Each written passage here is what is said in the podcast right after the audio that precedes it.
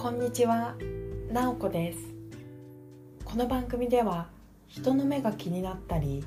他人と自分を比較して劣等感を抱いてしまいがち。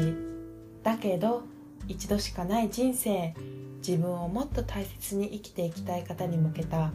日常で使えるちょっとしたヒントをお伝えしています。今回は内向的繊細さん向け海外転職をして辛い時のためにやっておくといいことについてお伝えします。早速ですがそのやっておくといいことは少しずつ人に弱みを見せる練習をするということです。これは私が海外転職をした実体験から言えることなんですが海外という新しい環境で新しい仕事。新しく会う人たちと仕事をする。そういった環境で人に頼ったり自分の弱さと向き合う時が多くありました。自分ってあ弱いなとか不甲斐ないなって思いながらもやはりそこで周りにいる人たちに助けてもらう。周りの人たちを頼るっていう場面も多くありました。海外転職をする前に是非人に頼ること苦手だなとかあんまり人に自分の弱い部分見せたくないなって思っていたらそれを少しずつできるところから人に頼ってみたり弱い部分を見せていく。そういう練習をすると海外転職をした時に辛いことがあっても自分で抱え込まずに解決していく。そういった力がついてくると思います。私の実体験は私の実体験ですと私は海外に移住して転職してそれから4ヶ月目ぐらいの時に本当に辛くて新しい環境に慣れなくてもう何もかも辛くてもう本当にこれは日本に帰ろう。仕事を辞めて日本に帰ろうと思っていたことがありました。その時に会社の上司にも自分の今の状況とかどう思っているのかちょっと続けられない仕事続けられないかもしれないっていうことを相談する機会が何度かありました。私はもともと人に自分の弱い部分を見せることが苦手で弱音を吐いちゃダメだとか自分の弱いところを人に見せたり弱音を吐くと周りの人は嫌な気分になるから自分の中に秘めとこうとかそういった気持ちもありました。その時は人に相談するっていうことが下手だったと思います。その会社の上司に相談した時も自分の本当の気持ちも辛い日本に帰国したいとかそういった気持ちを説明しつつでもせっかく海外に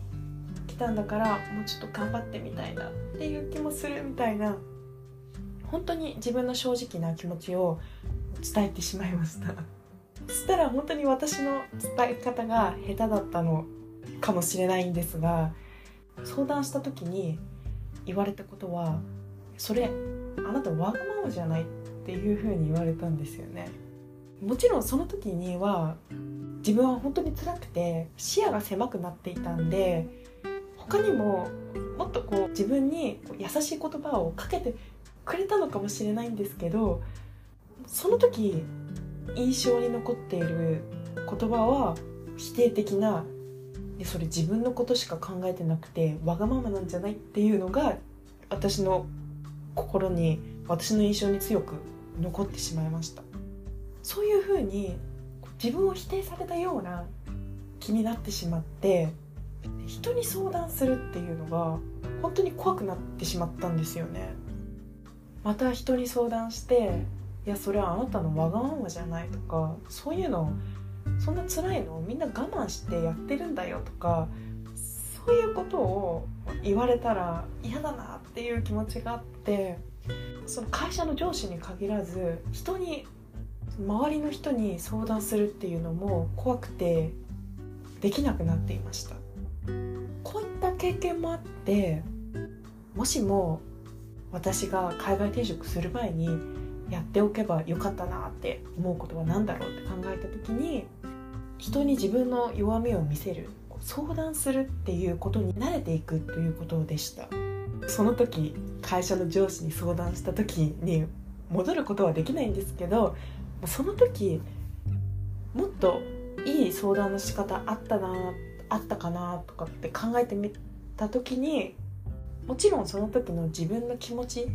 今辛いんですっていう気持ちは伝えるけどでも会社に貢献していきたいんだっていうような会社にとってメリットとなるようなことを伝えられたりしたらもしかしたら否定的な感じに上司から言われなかったのかなとか今こう冷静になって